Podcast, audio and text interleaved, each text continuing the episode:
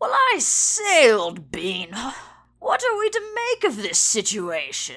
Well, my dear Gay, I have to tell you, it may seem crazy, but once you eliminate the impossible, whatever remains, no matter how improbable, must be fun fiction.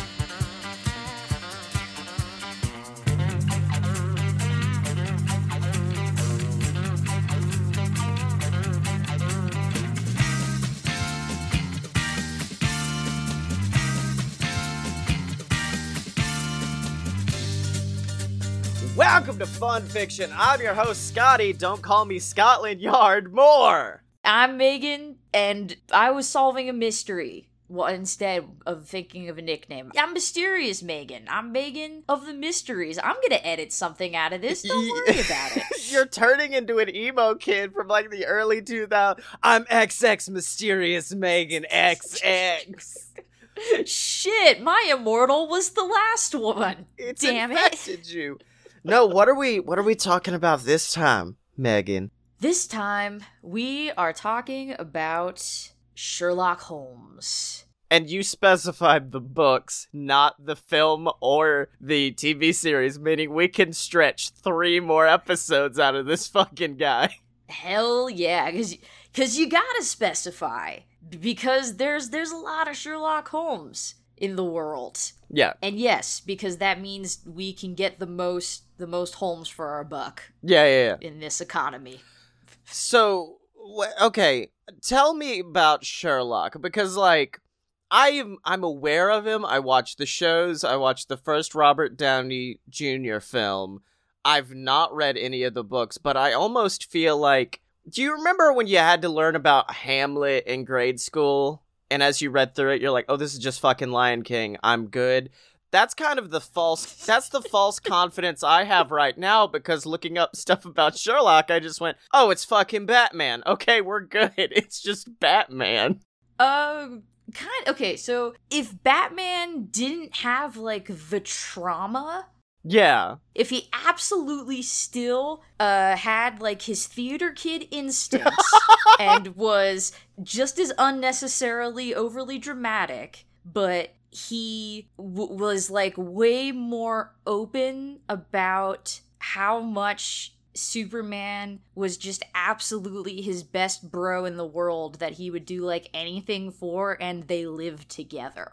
Oh, so that's who you're assuming uh Watson to be in this situation is uh is Superman. Well, because like Robin doesn't really make sense because like they're the same age and Watson is Sherlock Holmes' sidekick and like no, he doesn't really have any superpowers, I guess, but Until today on Fun until until today, yeah. But like he is an he is a adult man and he's a fucking doctor like yes, he is he is a doctor and like he's not considered like an inferior. They're they're they're on the the same level okay. as adults, you know. I get very upset at adaptations that treat Watson as like a character who's just sort of being led around on like a child leash, who's just sort of there to just sort of be like, Blimey, Holmes! Good crikey, mate. I can't believe this. But yeah, as I was reading through, you've got Adler, who's Catwoman. You've got Moriarty, who's the She see, she shows up in one. That's the thing. That- that's the that's thing. what I read about. She 'cause- shows up in one story. She shows up in one story. Moriarty shows up. You're you're gonna hear me bitch about Moriarty too. Okay. He shows up in one story. He's not important. Wait, so like all of the characters that the shows and movies have led me to believe are like the very important figures were like in one story. Yes. Moriarty is the least important. Irene Adler, at least, uh, when Holmes talks about her, he calls her the woman. She was the woman. yeah. Because Holmes doesn't really have women. In fact, Holmes is uh there's a lot of scholarship that's gone into whether or not he can be claimed like for the asexuals because he's never really shown any sort of sexual or physical interest in anyone. Yeah, he's an ace hero. Yes. He's shown a lot of what you could definitely claim is homo-romantic interest in Watson. Well, yeah, of course. And I of course made sure to keep that in my fan fiction that I wrote. Oh, same. Big same. I'd love it if every time he had to introduce Watson. Instead of like listing his professional bona fides, he's just like, "This is my live-in twink boyfriend, Watson. Nice to meet you." Pretty much. And this is this is Watson, my beautiful live-in pool boy. He's also he he is a medical doctor, but that's like way down. no, that that Um, doesn't matter. Don't worry about that. He has an ass that will not quit, though. I will let you know that. The, the thing is, like, depending on what story you're reading, like, their relationship veers from, like, incredibly domestic and earnest, and, like, Holmes being like, Watson, you are my most trusted companion and dearest friend, and I would murder anyone who would lay a finger on you two. You are a convenient warm body to have around as an audience to see how smart I am. Yeah. So it's like it's kind of inconsistent, and that's why Holmes gets characterized as like a pain in the ass. But also, I get equally angry about adaptations that just like paint Holmes as a, a massive dickhead, because those are also incorrect. So wait, of all adaptations, which one is your favorite of them? Or like, I'd say most accurate, maybe. I guess. mm, that's hard. Cause like, here's the thing. I love Robert Downey Jr. Sherlock, but also I know that's not fucking Sherlock Holmes. That's just Robert Downey Jr. playing. Yeah, because that's the yes, that's the problem. I really like those too.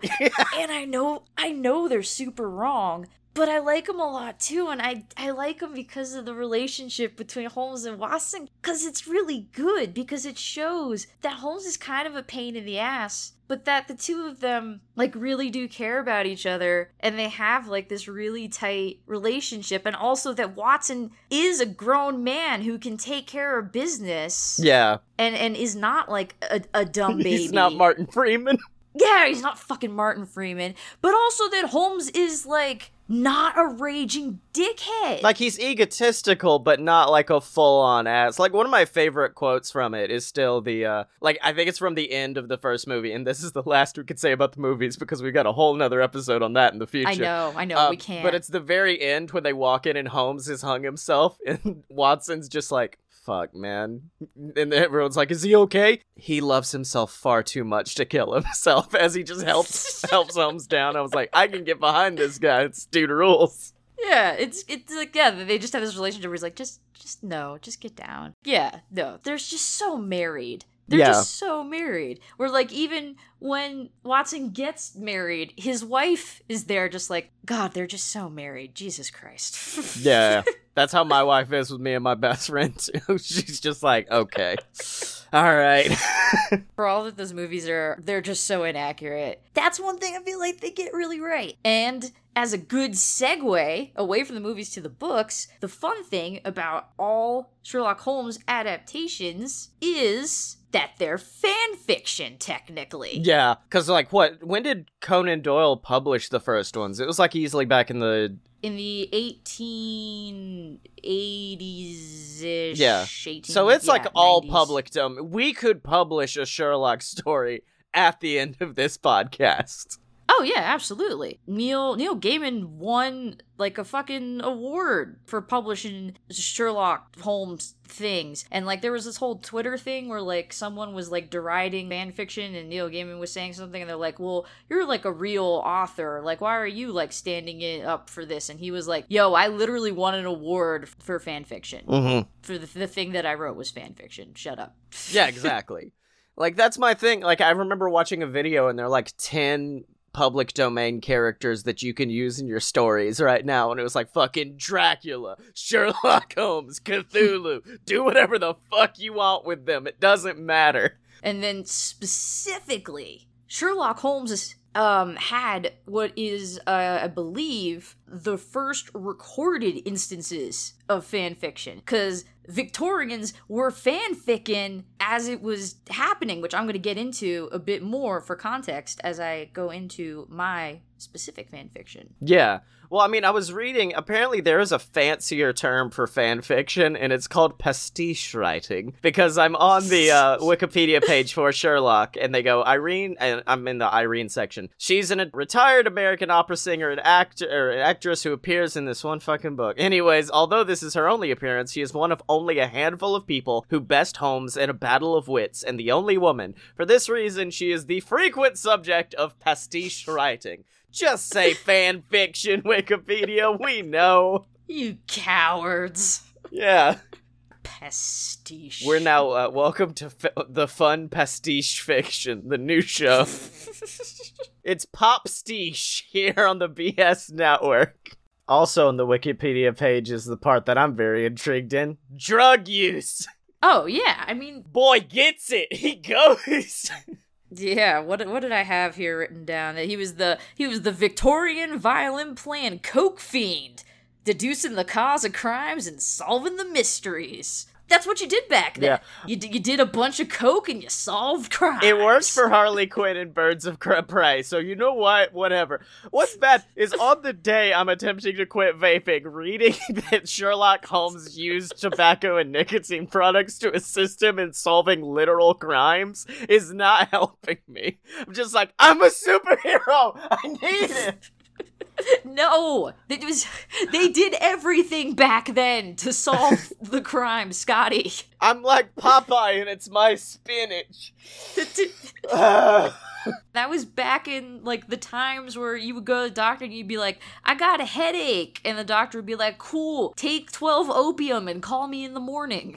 John, bring me my investigation ham. I must have it before every investigation. Okay, what intelligent things do you have? Because I don't. That's uh that's generous. Um blah blah blah, asexual, blah blah blah. Okay. Please leave that in. Just that one bit of going through the notes. Blah blah blah. He's asexual as fuck. Blah blah blah. Okay, so my fanfic, I guess I will go first with mine. It requires some context, and by context, I mean just a, a small history slash literature lesson, Okay. for which I'm sorry, but also I'm kind of not. This is what you get for choosing someone who hosts a classic literature podcast to be your co host. Yeah yeah. Y- you did this to yourself. So, as with most creators who get stuck doing one thing, Conan Doyle was fucking sick of writing Sherlock Holmes. You know, he wanted to do more serious stuff. He was a doctor. God damn it. But no one wanted to buy that stuff. They were like, you know, hey, you got you got any more of that Holmes? I got the Holmes itch. and so he was like, you know what? Fuck it. I'ma kill him. Fuck. like he he literally wrote his mom. He's like, "Dear mom, I'm a fucking kill Holmes." And his mom was like, "No!" And he was like, "Too late." So he wrote The Final Problem, which is a story where Holmes goes hurling over the Reichenbach Falls while grappling with his nemesis, the evil Professor Moriarty, who had never appeared before then, Fuck.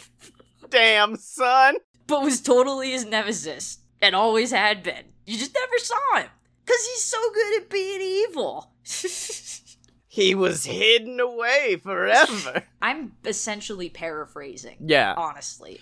Also, quick, just because you know, you might know, is it true that Sir Arthur Conan Doyle legitimately developed like pseudo Sherlock powers? Like he also would be able to look at someone and kind of read them, read them for filth, as it were. Um, I mean, he did uh do a lot of work uh to on like kind of developing forensic shit. Yeah. Okay, okay, so okay, because he is, so he is dope as fuck. Awesome. Yeah, no, I mean, he was pretty cool. Actually, although this is off topic, but it's just really fucking funny. He was a super gullible motherfucker. what? there's this story they made a movie out of it. It's called fairies. There is a story about these girls where they made these like fake cardboard looking fairies and they took these pictures with them and they did this hoax where it was like oh we found some fairies in the woods. And they fooled a ton of people. Again this was in like the 1890s and one of the people that they fooled was sir arthur conan doyle who super believed in magic who super believed in ghosts who super believed in like seances in the afterlife who saw the those pictures and was like, oh shit, fairies are real. The man who invented Sherlock Holmes was like the most gullible motherfucker on the planet. Plus, he was best friends with Harry Houdini, who didn't believe in any of these things and who was famous for like busting seances and being like, this is bullshit, and would be like dragged to these seances by his pal, Sir Arthur Conan Doyle, to be like, Harry, Harry, look, ghosts, and be like, he, he would be like, Arthur, why? Yeah. No, this is fake, why? I want like because back then there's so many weird random people who hung out like Gandhi and Hitler, and I'm like, I want to make like my own collection of people nowadays, so that in the future they're like, why did they hang out? So that's just a fun aside. So like, yes, deduction. Also, Fairies. kind of a gullible idiot whose buddy Harry Houdini would always be like, "No, stupid, why?" you dipshit! I'm gonna go fucking die getting punched in the stomach. and, and and they would have literal conversations where Conan Doyle would be like, "Harry, why didn't you tell me you were magic?" And he would be like, "Cause I'm not, you fucking moron." this is the sitcom America deserves right now. it is. Oh god. Harry and Artie coming soon to Adult Swim. It's so good. Oh god, I've gotten so off track. Harry, I didn't know how you busted out of that straitjacket so easily. How the fuck you do that? I had a key the whole time, you dipshit. How the fuck do you write your mysteries? How you God. how you escape out of that fucking tank of water so easily? Had a breathing tube. Jesus Christ, why am I here with you? How the fuck did you write a study in Scarlet? I don't understand. but yeah, so the final problem. Uh, the whole thing, the, the reason that I really hate the final problem is all of it happens off screen. Watson reads it in a note that Moriarty is nice enough to let Holmes write before they murder suicide each other off a goddamn waterfall. Okay. So y- you don't. I mean, obviously Watson, you know, narrates like all the stories, but so when you read the story, you're reading Watson reading a note from Sherlock, being like, "Hey." I fooled you into going over to this hotel so like you wouldn't be here for this fight and Moriarty wouldn't kill you. He's letting me write you this before um, we like, do this big fight. Fucking real cool guy. He's real chill about it. Yeah, it was real swell of him of this evil Machiavellian professor man. But I'm I'm gonna go probably die now. Bye. And then Conan Doyle's like, all right, Holmes is dead now. This sounds like he's not dead. Like, and I know I'm coming from the jaded 2000 21st century perspective of like, oh, Spider Man died. Well, he'll be back in a couple of issues. Shit like that. That's how I am right now, is I'm like, he's coming back. He's he definitely didn't die. you didn't show me a body, you coward. But nah, he intended to be for real because he was he was just sick of it. He he hated it so much, and so that that was supposed to be dead for realsies, and, and people were pissed. And like le- legends say that people mourned him in the streets like he was a real actual person. Uh, there, there's an apocryphal account that I can't really find proof for, but I, I hope in my heart is true of a woman attacking Conan Doyle on the street with an umbrella, yelling "How dare you!" which is which is amazing. Uh, people did write him very nasty letters saying like "You brute." The the Strand, the magazine that the Holmes serials were published in, they lost like twenty thousand subscriptions. They they called the death of Sherlock Holmes quote the dreadful event. This is like when fucking Superman died in the 90s. Like, this is full on big. Yeah. So eventually they they they came to him, the editors, and they were just like, "Hey, buddy." So like you know, no pressure, but uh, we're about to go under, so it'd be real neat if you could, you know, write another Holmes story. Okay, but he's gonna be a fucking fairy now, baby. I'm bringing him back to life. He lives with the angels now.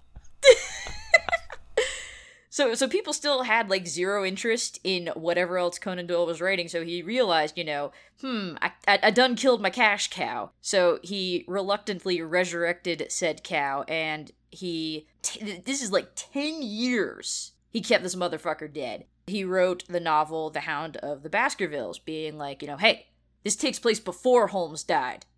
Don't you get any fucking ideas? He's still dead, motherfucker. Except he gave in anyway, two years later. Yeah. When he wrote The Adventure of the Empty House, where Holmes shows up back in Watson's life, magically alive again, like, hey, guess what? and um, Conan Doyle wrote 13 more Holmes stories until finally having the man retire to go keep bees all alone in the country somewhere, which I thought at 15 was sort of profoundly sad. That's a real, like, I've heard that ending 50 different times. I mean, he did it first, but I'm just like, fucking Bruce Wayne did it, Dexter did it. they all just go off into the woods to live with their bees at the end of these adventures. Cause yeah, I was 15 when I bought the uh I bought like the fancy Barnes and Noble uh set because I was a sad, lonely nerd child, and yeah, I was like, he's he's going off alone with his with his bees. with bees. Is there is there a reason for the bees? I gotta know. He's into bee. I don't know. He He's just into bees. fucking loves bees. he just is, he's into bees now. Okay. yeah. The the point though is uh those those stories those those post uh Reichenbach stories are not good because obviously the the the man's heart's not in it anymore. Yeah. He didn't want to fucking be doing this. And so like some people said stuff, you know, like, oh Holmes Holmes was never the same after he he fought Moriarty and they started writing fan fiction. He was never it. the same after he died. after he came back. You know, people were kind of trying to be like, let's let's do a better job after this. we can, we can do it better. So I I was like, you know what? I'm I'm gonna give that a go. oh, continuing the tradition. Yes. And so I originally wanted to make something kind of spooky about maybe why why Holmes comes back wrong. Oh my god. Yeah, but then I was possessed by 15 year old Megan, and I just made something kind of sad instead, with absolutely zero mystery or crime solving elements. And I, I want to, I went, I went too hard. Okay. I apologize preemptively. okay, let's let's go. I'm down. I'm, I'm gonna warn you, I may not have done a fun fiction. I may have done a frown fiction. no, it's okay. Mine's a frown fiction too. Oh no. Episode two, right out the gate. This this show is now for. I think we broke season one's record with that. I think we broke that. I think it was four episodes until we killed off Goofy.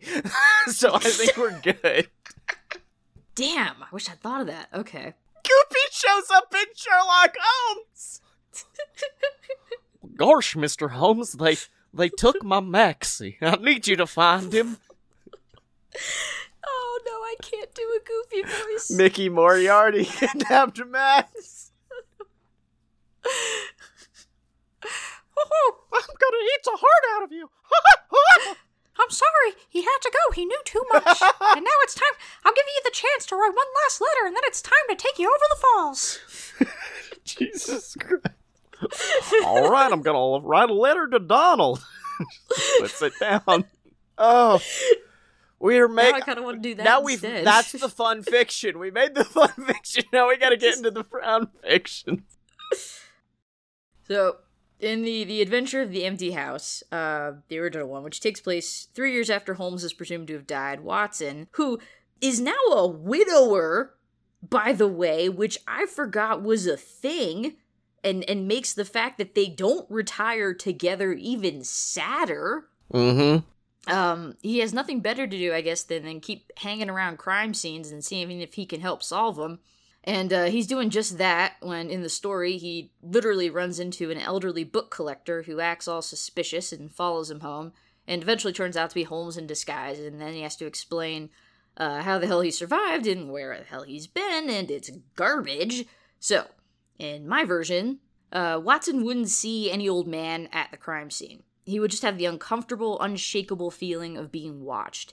And all the way home, he would keep one hand on his pistol as he constantly looked over his shoulder for someone that wasn't there. But when he gets back home, even though the door is still locked, somehow Sherlock Holmes is already there waiting for him. And Watson can't believe it. And at first, he doesn't even notice the way the other man looks wrong. Off, maybe being the better word. After all, it's been three years. Instead, he drops everything and races to hug him, and he's yelling, How and where have you been? But Holmes throws out a hand and stops Watson before he can get close enough. And then, for something less than a moment, Holmes flickers. Holmes, Watson whispers, What happened? And he admits he doesn't know how he got out from under the falls, or back to Baker Street, or even how long he's been gone. And when Watson says three years, he looks sick. He just says he knows he missed Watson dearly. And this time, before he's able to stop him, Watson grabs Holmes and pulls the man into a tight embrace. Three years spent thinking his best friend was dead without him there to do anything about it. Whatever's happening now, at least he's here. At least Watson can help in some way. Maybe. Because even as Holmes returns the hug, Watson can immediately feel the wrongness. Holmes has always had an ethereal quality to him, always had at least one foot off in another world, but now it feels like he's actually disappearing, like he's less. They pull apart, and while Holmes has freely admitted to being afraid before, this is the first time Watson's seen it in his eyes. But he tells Holmes firmly that losing him once was quite enough, thank you very much. They'll get through this together. And something amazing happens. Holmes becomes more solid, less hazy, less like something that's struggling to be there. But it doesn't last. They try to carry on as normal per the suggestion of Sherlock Holmes because he always knows what's best, right?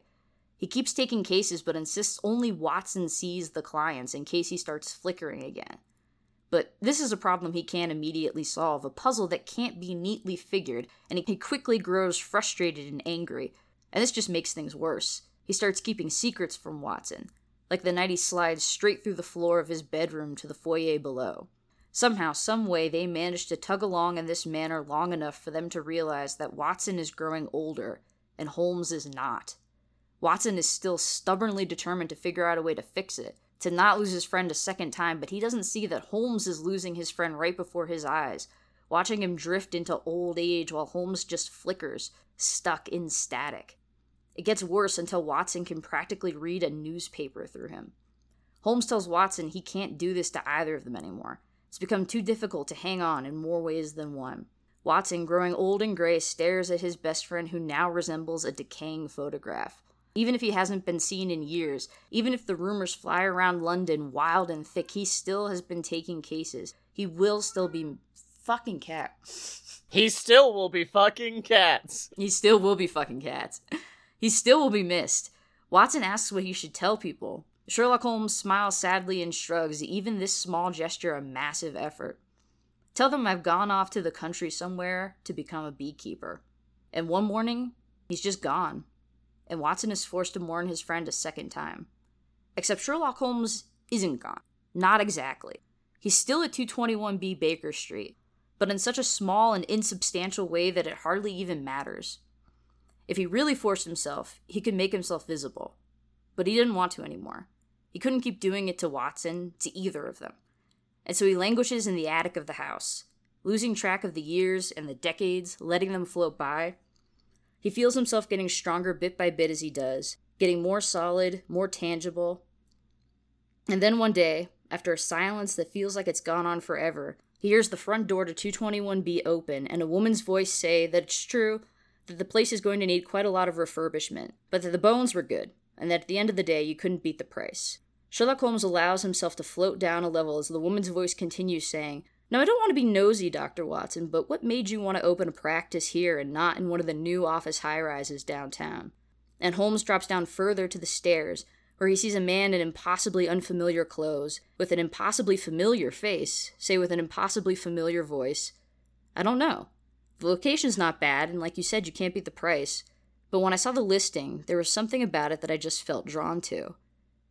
And when the young Dr. Watson sees the flickering image of a man on the stairs, it's not the event itself that frightens him, it's that he knows, somehow, deep down, that they've met before.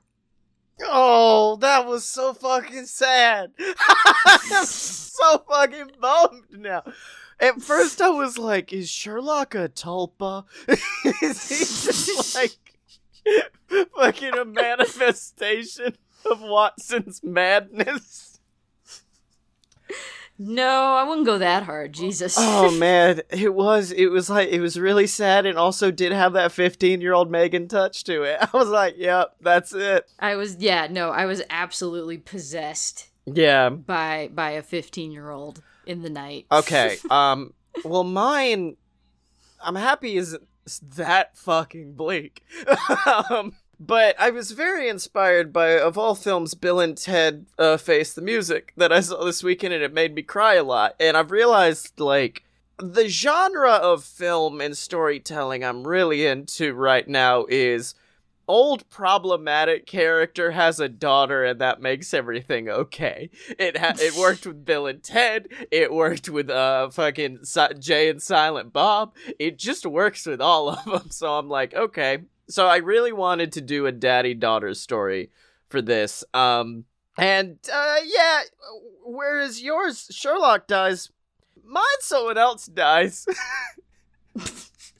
and, and I hate the fact that I didn't write out like full bits because honestly, I I read this as like a three episode Sherlock like series. Like this could be a series of Sherlock. Uh, well, we to be fair, we said we weren't writing out full bits. That that mine just kind of happened. It, it just happened. Oh no, way. no, same happened to me. I just sat down like, oh, okay, this is like a small part. I don't need to write that much, and then it filled a page, and I said, I'm fucked. Okay. okay. Um, let me see what details we need. So basically, this is like old man Logan. This is like old Batman. This is old ass Sherlock, and everyone's dead. Moriarty's been dead for 10 years. Irene Adler's been uh, just disappeared. And we zoom in on the uh the hospital room of Dr. Watson. Oopsie poopsies, I started off with a character dying. So he, he's uh he's up in his deathbed. He is minutes away from breathing his last breath, and Sherlock bursts through the door. And Watson looks up at him, but it's not a smile. He's just like got that patented Watson, almost like old marriage upset frustration on his face. And where exactly have you been? Watson says, and then just tears into that motherfucker, explaining that he had been in the hospital for months and not once had Watson ever heard from Sherlock. Goes through like this whole tirade and then it cuts back to Sherlock and he goes, Are you done? And he explains that for the past months, ever since that he knew Watson was sick, he'd been journeying the world to find a cure for his ailment.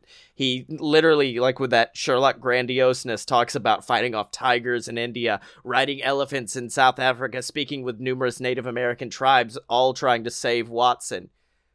And Watson just looks at him and says, Am I supposed to be impressed? And then uh, Sherlock then pulls out a cure and he goes, I don't want a cure.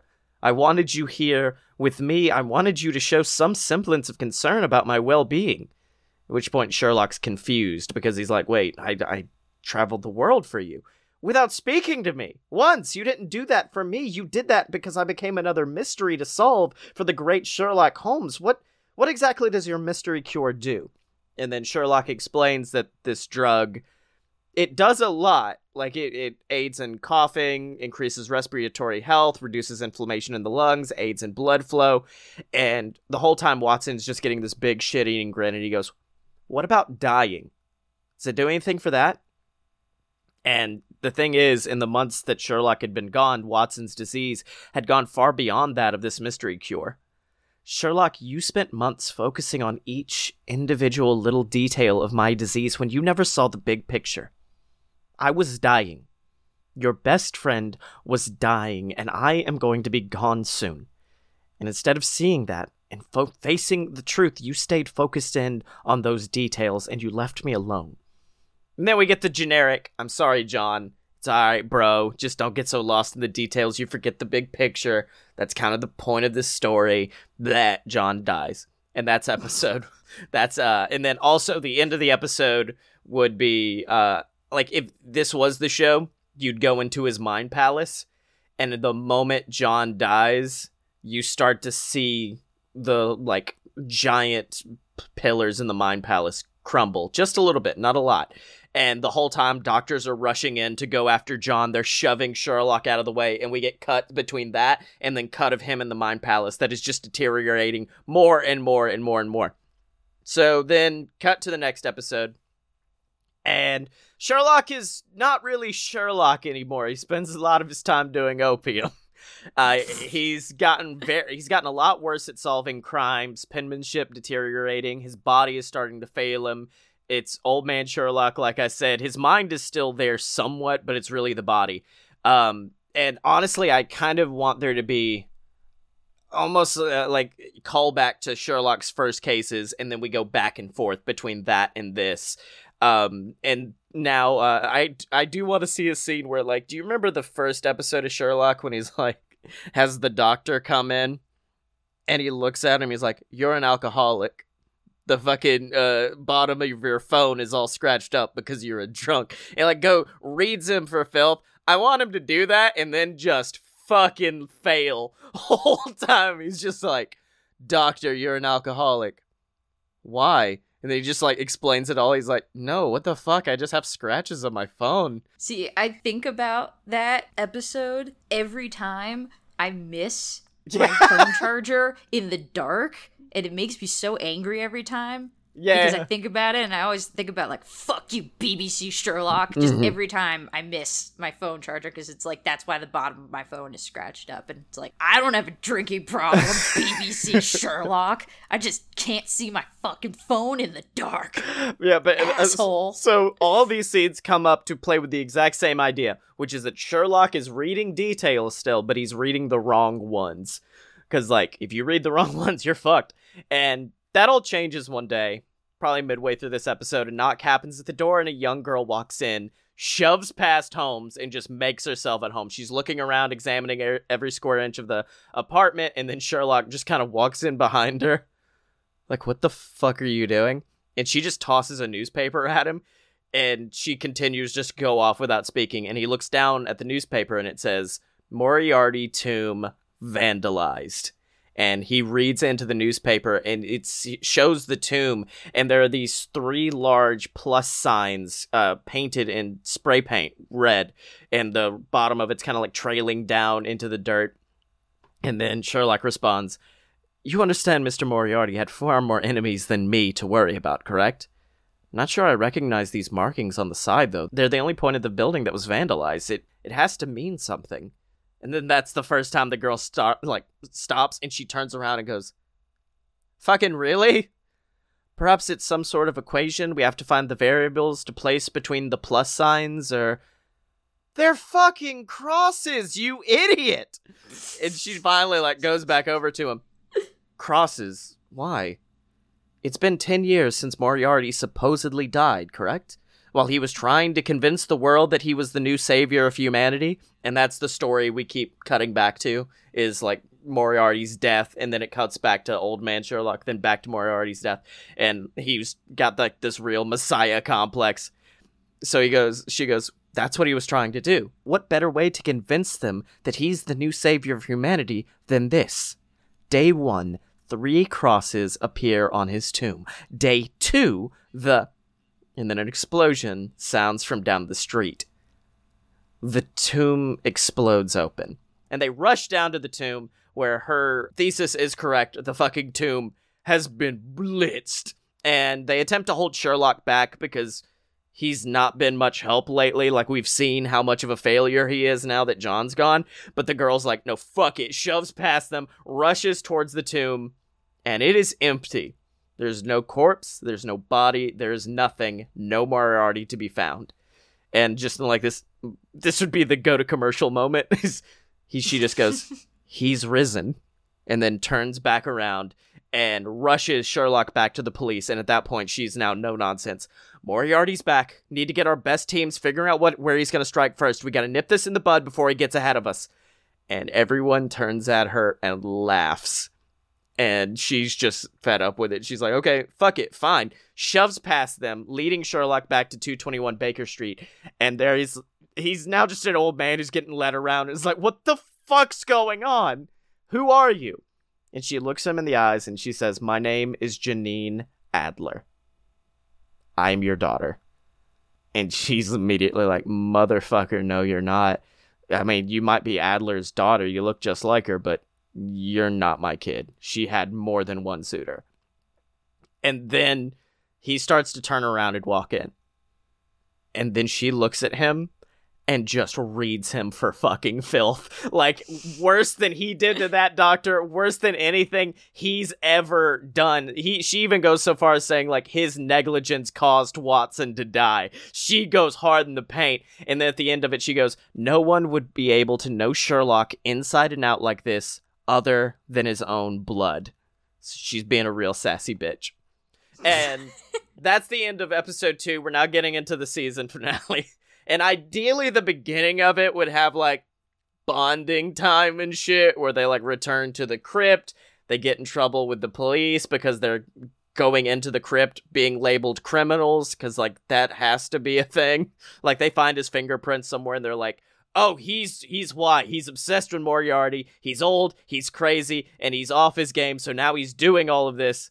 Uh, so basically, they're insinuating Sherlock's going crazy, and he's doing all of this to try to make his name something important again. So that's the opening. And then about halfway through the episode, they go into Baker Street. They go into the apartment. And she just goes, oh, fuck. Because they turn to the dining room table and they find the crown fucking jewel sitting there. They rush over, literally carved into the crown itself are the words, He is risen.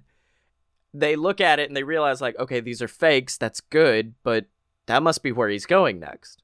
He's going after the crown jewels. He wants to be the proverbial king of kings. It only makes sense for him to have a crown.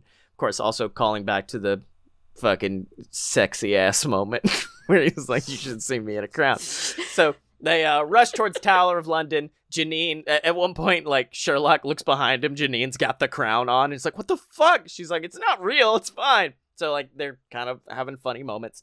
Finally, they arrive at the Tower of London. Guards are all around, and since they're enemies of the police force now, they got to find a way to sneak in and project, protect the jewels because they know these guards will not be holding up to Moriarty. So Sherlock eventually finds a way up there, scurries up. I don't know. Fucking, I've been playing Spider Man a lot. He webs his way up there. And they climb in. They're in front of the case with the crown jewels in it and that big fucking I forgot about the throne. So it's not going to make sense when I describe this case as very tiny. So ignore the throne part. it's just a tiny case with the crown jewels in it. And he walks up the, to the, the throne was taken out for cleaning. It's fine. Yeah, yeah. yeah. so he walks up and the case has a big heart and it has S and M. So Sherlock and Moriarty. a real horny moment for me. and so then uh, at that point Sherlock just kind of turns around and is surveying, making sure no one's getting past him. Turns back to Janine, and he sees Janine like holding her hand out to the glass, holding her hand out to that heart, trying to see what was able to cut through this glass. And he just pulls her the fuck back, like, don't fucking touch the glass. It'll trip off the alarm. It's gonna send every guard up here. We cannot have them thinking you're stealing the jewels. And then she looks at him, and she goes, Don't worry. They won't. And that's the moment Sherlock Holmes feels a knife pierce his ribs and then twist and crack them apart. Janine smirks and then is about to reach forward and open the case when she goes, hmm, fingerprints. Grabs Sherlock's hands and uses them to remove the case and send it flying to the ground. Grabs the crown jewels and begins to replace them with the fakes that she brought. And then she smirks, grabbing the crown and her knife. No one saw her come in or out.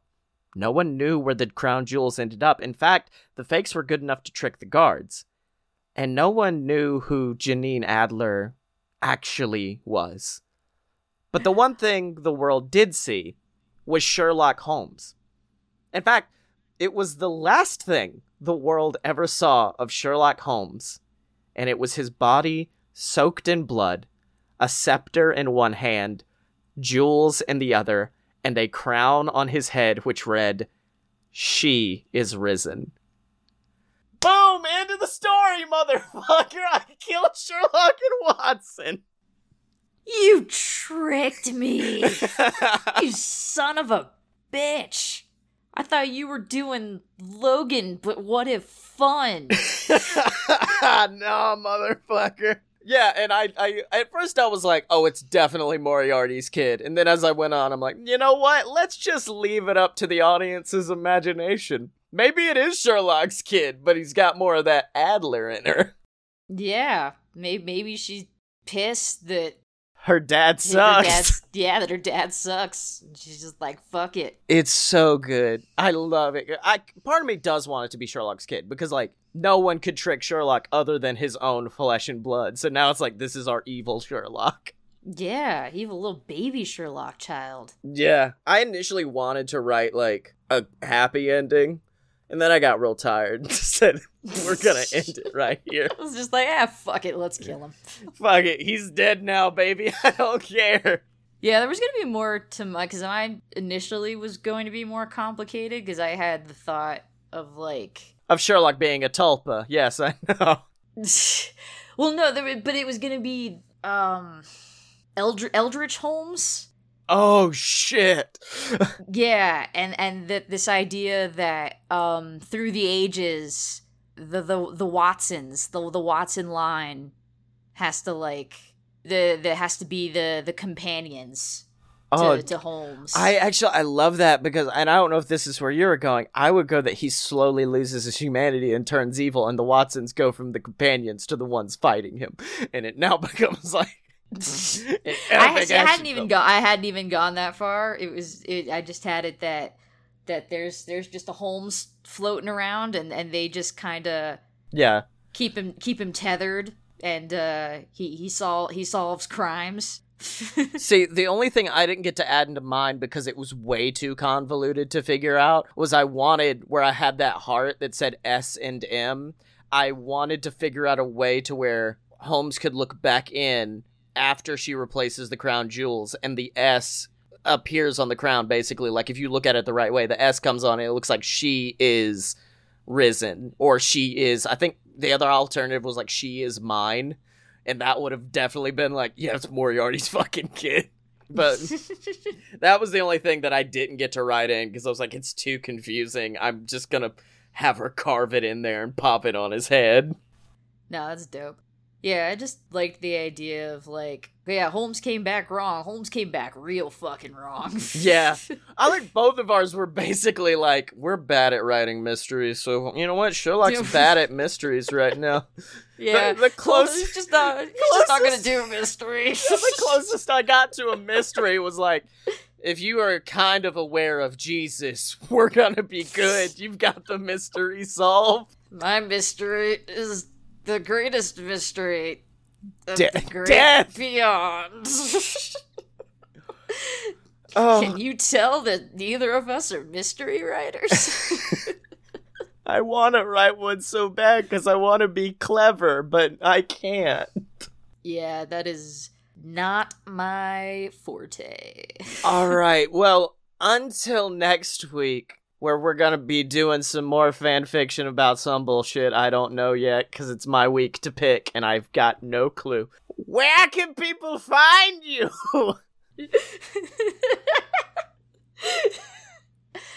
In the country with my bees. now I gotta make a shirt that says Sherlock's honeybees.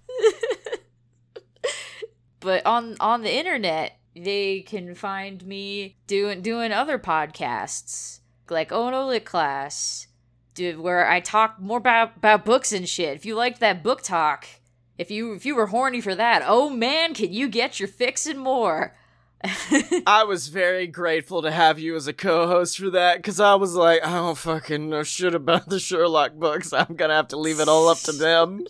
well that's why i picked this one because i know i know all the shit about this when we do supernatural or whatever i'm just gonna sit here and nod and be like yup As I just get real horny about Sam and Dean the whole time, you're just like, hey, okay, you can do that, but I'm gonna turn off the camera. I could be like, those are those are some boys, all right. but yeah, you you could uh, you can get all of that and more awaits you at onolitclass.com uh, or on Twitter at onolitclasspod. If if you just want to know more about me, if you're just intrigued by me, oh, And my bees. and my bee- if you want to get to know more about me and my bees, you can do that by following me on Twitter and Meg underscore danger.